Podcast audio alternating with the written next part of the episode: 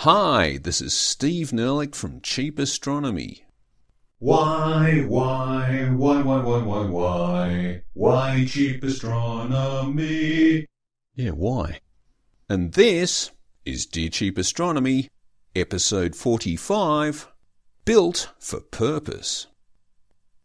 You're probably familiar with the USS Enterprise, which was designed to fly through deep space and sometimes go into a standard orbit so that the crew can beam down or take a shuttlecraft. Although in some recent Star Trek remake movies, we've not only seen the Enterprise fly through atmosphere, but even go underwater, which isn't really canon. But anyway, the theme of this Dear Cheap Astronomy episode is to talk about how spacecraft and space technology are nearly always built for very specific purposes. For example, Dear Cheap Astronomy, if things don't go according to plan with the James Webb Space Telescope, could we fix it?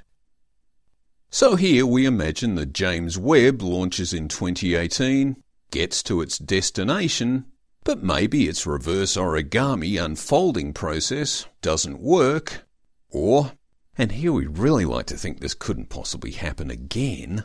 It turns out that the mirror geometry is wrong.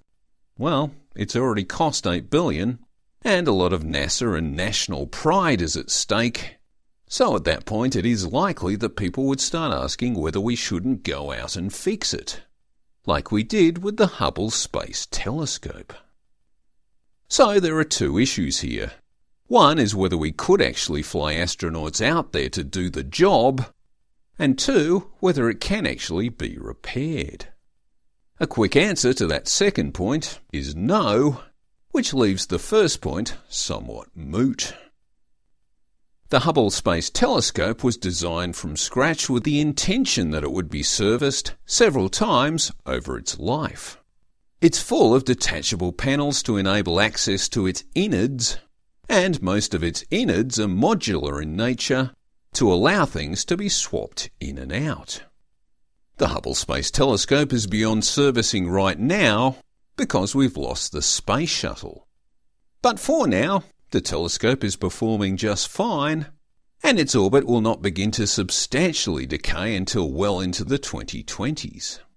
So it's not out of the question that we may yet launch something robotic which can dock with Hubble and then lift it up to a higher orbit, which will then give us more breathing space to think about how we could service it again with an astronaut crew at some point in the future. But anyway, the James Webb is a whole different story. It's an infrared telescope built to take advantage of the Earth Sun Lagrange Point 2, where it can be in a solar orbit so it can permanently face away from the Sun, but by remaining around L2, it can also stay in close proximity to the Earth. The whole James Webb mission concept was to create a space telescope that could be folded up into the nose cone of a rocket and then launched to L2, 1.5 million kilometres from Earth, along with enough fuel to allow it to maintain a halo orbit around L2 for about 10 years. So, as soon as we start adding modifications to make it serviceable, that's going to make it harder to fold up, and it would also make it a lot heavier. So, it would need more fuel, which means the launch rocket would need more fuel, and so on, and so forth. All these kind of parameters are calculated and balanced way back when a space mission is still on the drawing board. So, from the get go, the Hubble was always meant to be serviceable, and from the get go, the James Webb was never meant to be serviceable. So, if it turns out that James Webb doesn't work after it arrives at L2, that will probably be that. At this point in our technological history, it would actually be cheaper and quicker to build a new James Webb Space Telescope from scratch rather than trying to fast track a piloted rescue mission. But of course, if the James Webb does work, and it very likely will, after it's been delivering great science for 10 years, and we realise it's running low on fuel and that the end is nigh, then we might start exploring some options. It was decided fairly late in the game to give the James Webb a docking ring. The docking ring is described as a just in case contingency, which means it's there just in case someone can think of something useful to do with it. Given James Webb's servicing limitations, probably the only thing worth considering is refueling, which might keep it going a bit longer until something substantial breaks down. Any docking procedure poses a significant risk to the telescope, so we'd only consider a refueling attempt at the very end of the telescope's functional life, and even then it's not like the James Webb has a fuel cap you can unscrew. So maybe we'll figure out a way to do it, but it would be risky and very expensive because, of course, the James Webb really was never meant to be serviced. That was the plan, not an oversight. And thanks me. So if you want a really versatile spacecraft, you'll need to build it to be versatile, which means it'll be more expensive, take longer to build, and probably be a lot more mass to lift off Earth. But that's not to say you can't do it. Dear Cheap Astronomy, so what do you think of the BFR? SpaceX's BFR may have started life as the Big Falcon rocket until people realised the F could stand for so much more. But, despite the name, the BFR isn't actually all that big size wise. As a fully stacked launch vehicle, the Saturn V was 111 metres tall, while the planned BFR stack will be 106 metres tall. And although the BFR is always depicted with lots of windows, as though all the passengers will get a view from their master bedroom, the diameter of the BFR is actually only 9 metres, while the diameter of the Saturn V was 10 metres. Admittedly, that is the diameter of the unmanned first stage of the Saturn V. The width of the command module that housed the crew was less than 4 metres in diameter.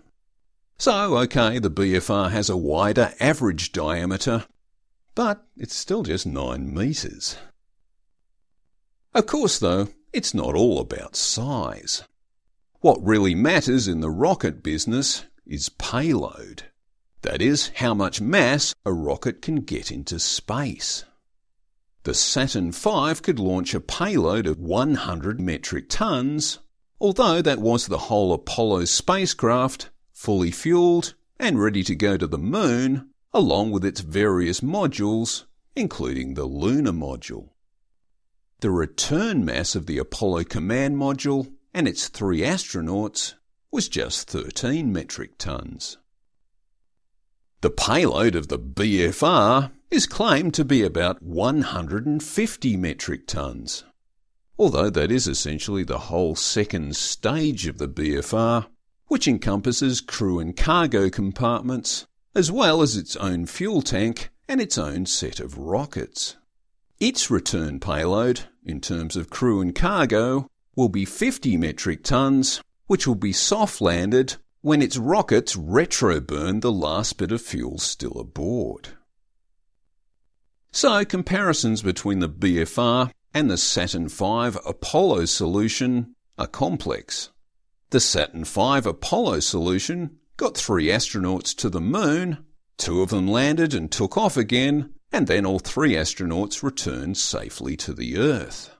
The BFR can launch its much larger spaceship into Earth orbit. But about all the spaceship can do from there is land back down on the surface again. To do anything more interesting, it needs to be refueled. To make that possible, there are actually two BFR configurations. One is the spaceship atop the launch booster, the other is a tanker atop the launch booster. The tanker is pretty much just a fuel tank, but with enough infrastructure smarts to enable the BFR spaceship to dock with it in orbit and refuel. The spaceship is then ready to go to the moon or to Mars or whatever. And it's that refueling step that changes the whole ball game. The completely self-contained Saturn V assembly, fully fueled and with Apollo modules and astronauts aboard, was 2,950 metric tons on the launch pad. The BFR spaceship assembly, fully fueled on the launch pad, would be 8,650 metric tons, including a proposed 100 passengers who would make up less than 10 metric tons of that total mass.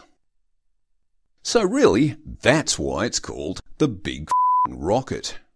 And that's why its launch booster needs 31 engines. It might not be big in size, but it's big in terms of launch mass that's not just fuel. It's important to appreciate that the primary purpose of a rocket is to launch a load of rocket fuel off the ground, which is then steadily burnt up so as to get a very small proportion of the rocket's launch mass into orbit and beyond. The BFR concept, with its tanker mediated refueling step, messes with the fundamental math of rockets. The BFR spaceship configuration launches a very heavy and pretty useless fuel expended spacecraft into orbit, but then the refueling step makes that spaceship useful again. This is certainly not an original idea, but making that idea a reality really would be a big deal. That this plan will not only become a reality in the near future, but also get us to Mars by 2024 means SpaceX has some work ahead of it, not only to deliver the hardware, but also to convince everyone it can deliver on its promise. And thanks me. Of course, we said all that before the Falcon Heavy launch in February 2018, which left us all thinking, well, what can't SpaceX do? And here we'd probably say they can't get people to Mars by 2024. I mean, that is just six years away. If we get someone back on the moon by then, that'd be pretty good. It's always the case with these things. You don't just need a rocket, you need a program. But that's it for another episode of Dear Cheap Astronomy. If you've got a space science question, or you just want to go with a why not write to cheapastro at gmail.com and let us do the for you. Thanks for listening. Steve Nerlich, Cheap Astronomy.